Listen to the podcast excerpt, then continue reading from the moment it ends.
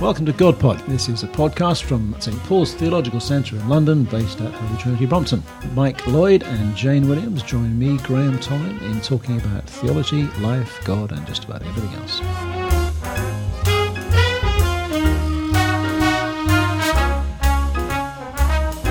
Welcome to another God Pod, number 46, as we home in on our Champagne 50th anniversary. Uh, very good to have you listening wherever you are, and um, we have uh, some of the usual crew, but you'll tell that it's not completely the usual crew by the imposter who is standing in um, as the anchor person. Graham is not with us today. Um, this is Michael Lloyd, and uh, we also have Jane Williams, as Yes, usual. As usual. And this is the imposter. No, no, I, Apparently. I was thinking of myself as You're, you're the. Oh, I see. All right then. But if you wish to be an imposter, Oh, you can be an I'll be imposter. an imposter. Uh, this is Chris Tilling, who's another member of uh, the St Paul's Theological College team and uh, our New Testament lecturer. It's very good to have you with us, Chris. You have done this before. I've done it a few times. Yeah. Mm, It's very good to have you. So we've given you some time off for good behaviour and for finishing your dissertation. Tell us about your dissertation, Chris. What's it about? Well, um, it's I've I've only had it in the first draft thus far. I'm still waiting for my supervisor for some feedback, but uh, it's about Pauline Christology. Uh, that is, who did Paul really think Jesus was? In particular, did Paul think Jesus was God or not? And perhaps we can look into that in a bit more depth on another God pod. I've, I've developed a different argument on the way of dealing with the debates surrounding this question. Why don't we just record your Viva and put that up as a God Yes, that's all right. That fun, well, that might it? sound a bit panicked all of the way through. That is not impossible. they are meant to be public events, aren't they? Are they? Yes, it used to be a spectator sport. Uh, to go and mm, listen, listen to somebody being vivaed on their, on their doctoral thesis. It was rather like Goodness. gladiatorial contests. But or, luckily, it isn't like that normally nowadays, Chris. you should be fine. I hope not. But it, that sounds such a basic question to ask. That- It is, which is why it's so interesting. Yeah. I think uh, th- there is simply scholarly debate at the moment. Um, not few would deny that in John you have what is called a divine Christology. That is, Jesus is put on the divine side of the line. Monotheism must draw between God and creatures. You have the I am sayings in John's Gospel. You have um, John 1. John one. yeah, that's right. Um, you have before Abraham was, I am. that's right, and my Lord and my God, Thomas, to, and so on and so on.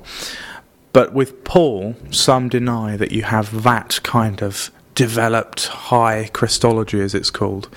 Um, you have a lot of subordinationist passages, for example, where Christ is subordinated to the Father in, in the eschaton as well, in the in the in the coming um, age. One Corinthians fifteen, when the Son hands everything over to the Father, so that God may be all in all, and so on. And on the basis of passages like that, some uh, and for other reasons, some think that Paul's Christology is a stage towards, a step towards John's Christology, but not quite there yet.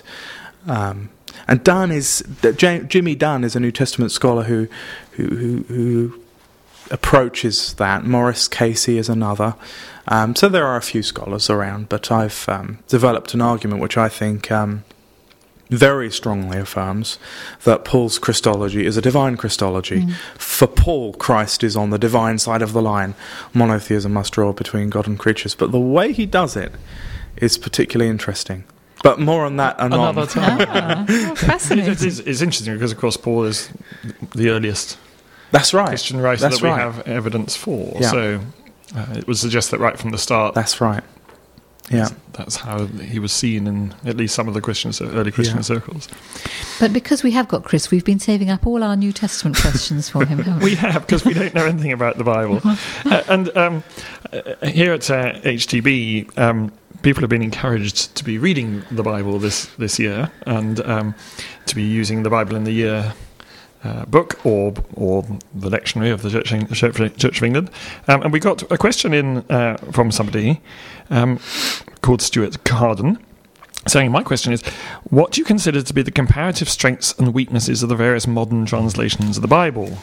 I've tended to use the NIV, uh, but I've recently read comments that suggest that its translation of Paul is at some points unreliable, so we thought, oh, we'll get Chris in on this.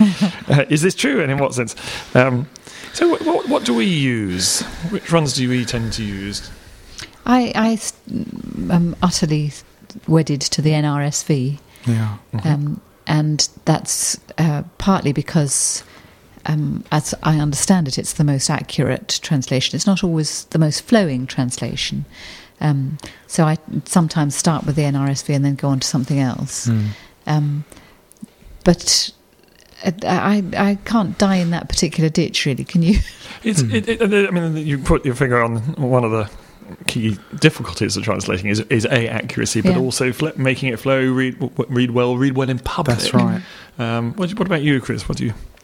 Well, I I use the NRSV myself, the New Revised Standard Version, but I I, I do on like. the rare occasions you're not using the Greek and the Hebrew. Yeah, well, yes, yes, that's right. When I, on the rare occasions I use the Bible, but I I uh, I do like the NIV, particularly the prose, the Old Testament. It flows very well, I think, um, and it's got a nice balance between what are called literal and dynamic tendencies in translations. It, I'll explain that. The King James version, for example, tends to be very literal.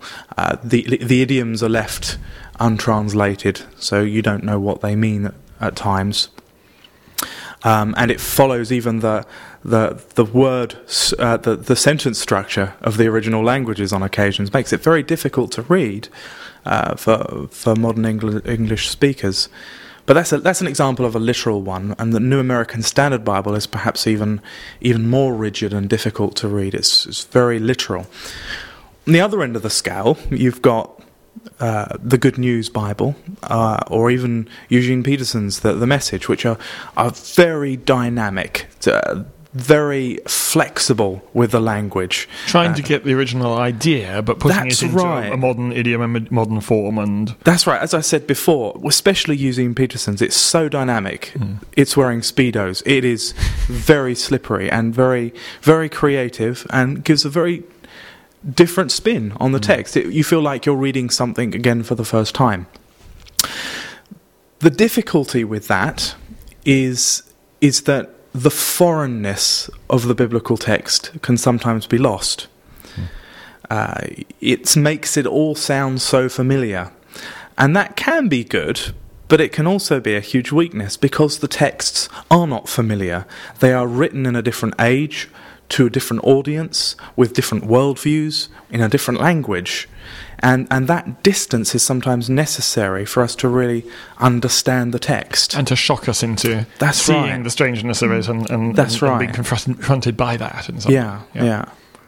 So that's that's the difference between a, a dynamic and and a literal translation. And the NIV has a has a good niche, I think, in somewhere in between. Okay. Um, that said, uh, the question uh, who who was it? Well, it- um, Stuart, Stuart. Stuart raised a question about hearing things about the NIV in terms translation of Paul. of Paul. Well, yes. I'm guessing that Stuart heard this in a Tom Wright lecture, um, but um, It's a reasonable guess. he, he's he's probably right. I've got an example here from Romans chapter 3, 21. And and there was there I think a, a slight theological agenda in the way the NIV translated Paul at key key points. I think perhaps you could even go as far to say that you're going to struggle to understand Paul's doctrine of justification if all you read is the NIV, which is why it's a good idea to read different translations. So verse 21 of chapter 3 You've got, but now a righteousness from God, apart from the law, has been made known. Um, well, the Greek here, thikaiosini theou, it can mean a righteousness from God. The German has something very similar, the Luther. Um, but it might also be speaking uh, of, of God's righteousness, righteousness that belongs to God. And, and most commentators, most mo- modern translations, and I think today's NI- NIV, the TNIV, opts for a different translation here, but now the righteousness of God, apart from the law, has been made known. And I think that's a very important point. But also further on down in, in verse um, 26, we've got righteousness in the verse I've just read, but then in verse 26 and 25, it starts speaking of justice and the justice of God. As, and, and that translation would lead you potentially to think that we're speaking of two different things here, righteousness and justice, but it's the same in Greek. Same word. Same word, that's Mhm, right. mhm. Same root. And, um, and, And that's you lose- actually very lose that important. Translation. Yeah. That's right, and it's Yes. very important to realise that they are the same. Uh, they're using the same root, and the NRSV is is more helpful on this, but still also doesn't get it Well, of course, entirely right. I mean, every translation is an interpretation, isn't That's it? right. Because you're trying to fix the meaning, Yeah. which in, in the Greek or the Hebrew can sometimes be ambiguous. It can sometimes have two different meanings, which is really difficult to express in a different Yeah. language. So you're always choosing, you're always interpreting. And, and which is why I think, as you say, it's really good to, to use more than one yeah, absolutely. translation. But it also might be an argument for those of us who love the Bible to try harder to learn some of the biblical languages, even if we Yeah. are not going to get to be, you know, experts. Actually, just to get the sense of of the decisions being made in translation Yeah. and so on. Uh, It's really quite an important discipline, I think. And, and a little Greek will go a really long way. It really helps because you can actually look and see, well, is this the same word as, Yeah. as there? Is it the same root or is it a different word? Mm. yeah. Where else is it used? Yeah. Uh, if I don't know what it means here, well, let's see where it's used somewhere else. And, and just being able, to, pretty much just knowing the alphabet will enable you to use a concordance uh, and a lexicon, that kind of thing. Yeah, Which yeah. is really helpful. Yeah, and, and for those who, who are you know frightened at the thought of, of learning Greek or Hebrew, then I think it is enough to to work with a couple of translations, Mm. especially when you're doing a close study of a passage. Um, if if you're that way inclined, not just to read the King James 1611, which will only give you one perspective, but also the NIV and perhaps also the NRSV. Um, I mean, that's the translation I would recommend, the NRSV. But the NIV is really good as well. It you know you really uh, going to be blessed reading the NIV. I think we need to make that clear. It's it's not a poor translation at all by any means, and I probably use it a bit more in my personal devotions than the NRSV. even. And of course, the Holy Spirit is free to reach us through any translation. Amen, yeah. Um, the, the, the inspiration of Scripture is not in the ink on the page, but in the work of the Holy Spirit, And these are translators tend to be people who who've prayed. pr- and- have yes, prayed yeah. and Yeah. thought and Yeah. discussed. It's a, it's a joint thing usually, nearly, nearly always it's a joint thing. Hmm. Um, so the kind of weirder excesses have been ironed out by group vote, and uh, and people have prayed that the Spirit will continue to Mm. speak through the, these texts. Yeah. We've got another, another question here. Um, I, I don't quite know how to pronounce. Um, oh yes, I do. It's Greg Robinson. That's easy enough. well done. Would you like us to translate that? I'd like us to cut that bit out. uh, Greg Robinson has a question. He said, When I read the Bible, I sometimes notice that one scripture uh, seems to contradict another. He said, An example would be when the two robbers were crucified with, with Jesus. One account says they both hurled insults at Jesus, while another account says that one of the robbers rebuked the other robber for insulting Jesus. Um, another example, he says, is in the accounts of what happened after Jesus was resurrected. Each gospel describes those days differently with a few contradictions. For example, who went to the tomb first? Who did Jesus appear to first, second, third, etc.? And asks if we're able to explain these apparent contradictions. So, what, what do we do when we come across those? Because th- th- there are plenty of Hmm. things that appear difficult to harmonise, aren't there? It's one of the things that I find most convincing about the Gospels, actually, is that um, because if you talk to any group of people about something they've all witnessed, Hmm. The stories they will tell it differently. They will have noticed different things. Um, they will contradict each other. Um, it, police will tell you this about an accident report. You get witness accounts, and they're all slightly different. And um, it is, as I say, one of the things that makes me that makes that I find most convincing about the New Testament accounts is that their accounts of uh, they haven't been synchronized. People Yeah. are actually telling it the way they've heard it and seen it, um, and they don't totally agree. Yeah. And what's important to each one is different as well. exactly. Yeah. yes. and therefore they remember the things that are important. I mean, we all remember the things that kind of i- i- impact upon us, and that depends upon what what we Yes. know, who we know, Yeah. who, And- who we like. And those, I mean, those of us who lecture or those of you who preach will know that people will come up to you afterwards and say, "Thank you so much for saying so and so," and you thought. Did I say so and so? Um, Because, as you say, people are filtering it Yes. through a lens about what mat- of what matters to them. So, I mean, I think there is actually, you know, given that we have a number of different accounts and and a huge amount of testimony of what is going on, I think there's an extraordinary amount of agreement about the shape of the life and death and resurrection of Jesus, with some really convincing disagreement. Yes.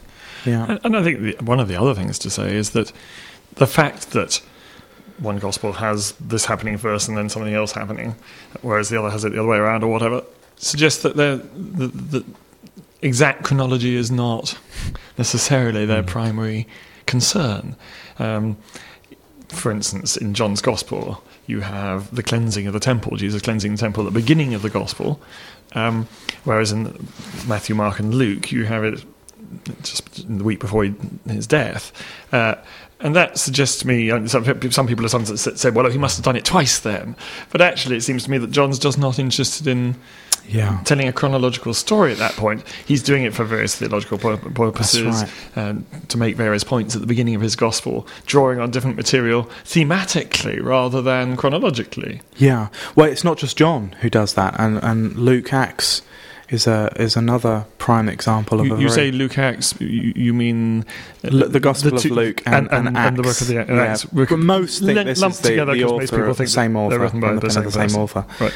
and uh, that's also very theologically driven in the way it shapes the geography of Jesus' mission, starting off in the north, working down northern tribes, southern tribes, in Jerusalem, death and resurrection, and then in Acts you get the movement outwards again, and this is actually manufactured to a certain degree by Luke in order to make a very important point about salvation history, how this story of Jesus ties in with uh, the story of Israel. That's an example. All Gospels have a bit of a, a theological agenda, and, and they, they do push that. I think one, th- one important thing to say about contradictions um, is is it, it is true. Um, some some will say, well, they'll all vanish if you just think about it, and, and you can square a circle uh, and a triangle in every single situation. And there is a sense in which that is true.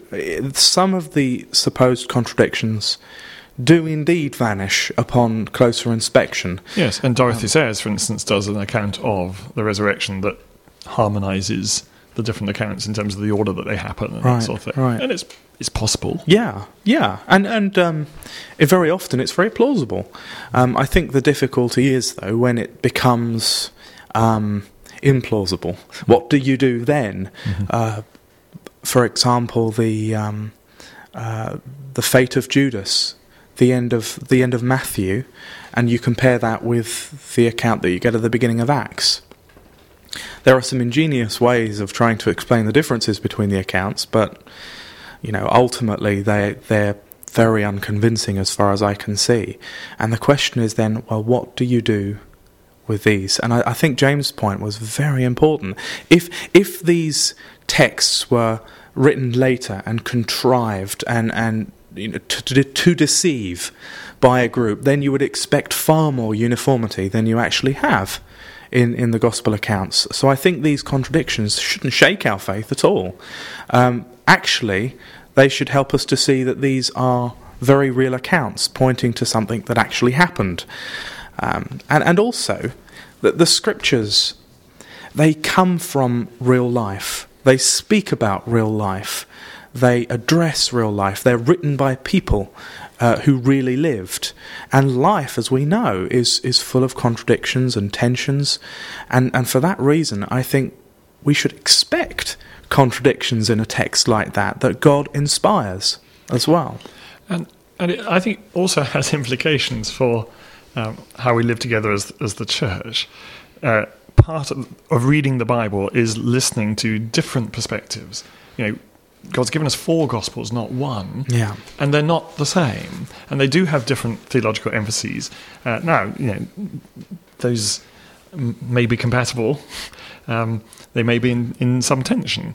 But the point is, you have to listen to all of them to have your view of Jesus enlarged and expanded and enriched.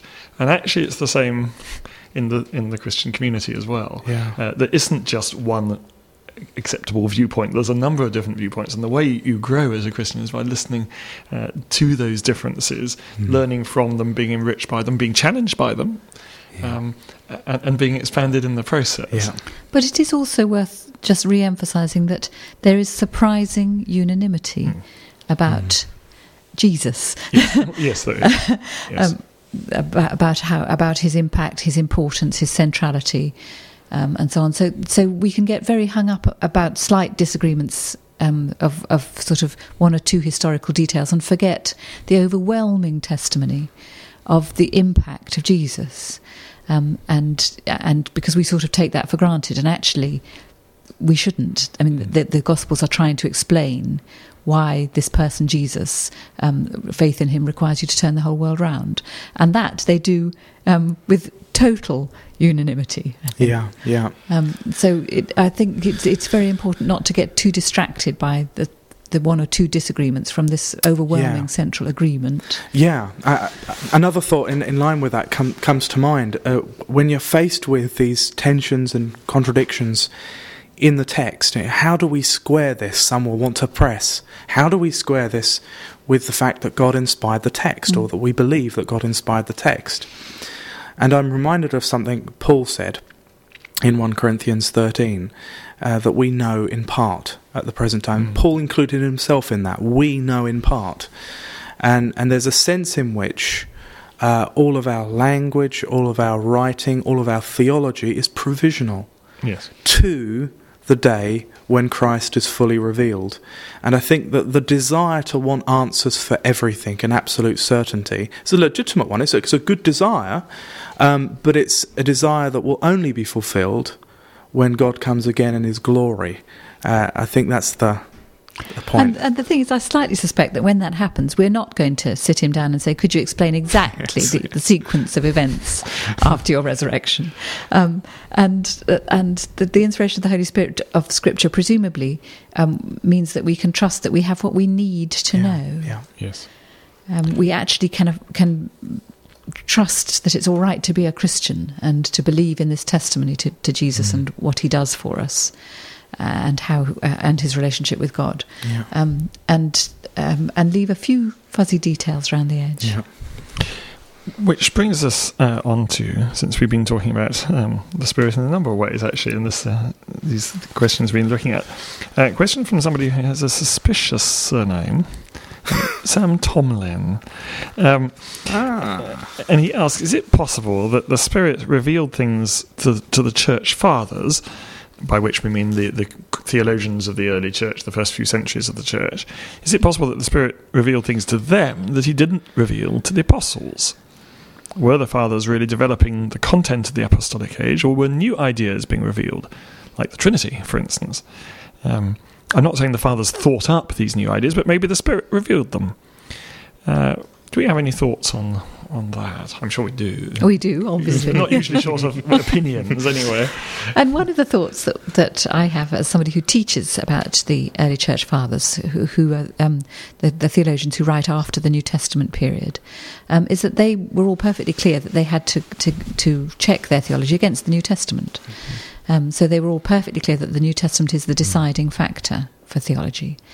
Um, and anything that could not be found in the New Testament and wasn't consonant with what was said in the New Testament was not acceptable development of that theology. So that's a method that has been used from um, as, as the earliest times we can find Christians discussing their faith.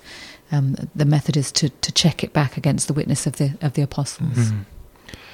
And I think one of the things that John's Gospel uh, has Jesus saying is, is, is that the Spirit will um, take the things of Jesus and make them known Mm. to you. Uh, there's a kind of Christ centeredness to the work of the Spirit. Um, it's always pointing us back to Jesus, not doing going off doing completely independent things that have nothing to do with Jesus. always pointing us to Jesus. It, it's in Him that God is fully revealed. Uh, and what the Spirit does is to help the church, A, to understand that, Yeah. and B, to um, live it Yeah. in a new context, in a new situation. So I think I would rather see not that the church fathers were given new things, bit new bits of revelation, but they were given new insight into the older revelation, Mm. the revelation in Christ. There isn't any other revelation Yeah. ultimately than, than in than in Jesus. Um, and, but they were given new understanding of it, and that takes time to, to work out the implications of this this quite stunning Yeah. new understanding of God that came with Jesus. Mm. Uh, and the Trinity seems to me precisely a, an example of that. Yeah. Because you don't get to the doctrine of the Trinity without what happened in Jesus. There, th- there would be no reason to get there at all. Absolutely It not is at all. the effect of the life, death, and resurrection of Yeah. Jesus Yes. and his teaching and, and promises of the Holy Spirit that, that gets us there. Yeah, and uh, I think it's um, you could say it's it's coherent with what you have in the New Testament, uh, the doctrine of the Trinity. It's consistent with it, but it is still a translation, if you like, of of the significance of the identity of God from one frame of reference, which was the New Testament world, to another, which involves sort of Neoplatonism and an Aristotelian metaphysics behind it, to be technical for a moment. And so it had to it had to change how it expressed its, faith in God in that context.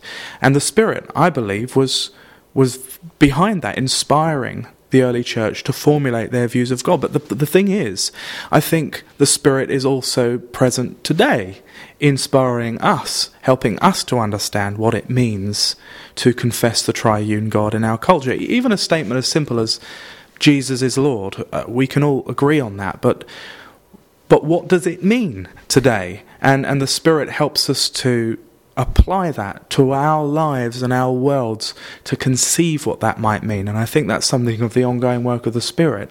It's not about new revelation out of a blue sky, but helping us to understand what it means. Hmm. But there have always, of course, been um, movements who believe the Holy Spirit is telling them completely new things uh, that, that are not borne witness to in the scriptures. Um, and to them, the, the overwhelming authority of, of church teaching has been um, that God is a consistent character uh, and God will not act um, inconsistently. So that a- anything that the Holy Spirit brings um, into prominence for a particular age or a particular time will will be consistent with the character of God displayed in Scripture. Um, God doesn't contradict Himself. Um, i- is one of the rules that the reformers, for example, helped us to formulate in regard to Scripture. So anything that is that that, that the Holy Spirit says to um, Christians today uh, should deepen their understanding of, of, of that apostolic witness in, in the in the scriptures and not um, call it into Yeah. further question. Hmm. And I think with the, the Trinity in particular, there's also uh, a sense that it you, you can't say everything that you want to say in the New Testament without the doctrine of the Trinity, Yeah. and it forced them gropingly and over a long period of time and after much debate and discussion and argument and yeah. worse than argument um, into this way of understanding God, into this new understanding of, of who God is, because otherwise you have to lock bits off the Mm. New Testament, and they find to hold the whole thing together. This is the framework that you need. Absolutely. So it's not that they sit down and think, let's think up a nice, complicated doctrine that will make sense um, of, of the philosophical ideas of our day. It's the impact of their experience of Jesus Yes. that required them, as you say, Chris, to, Mm. to reshape their understanding of God. Hmm.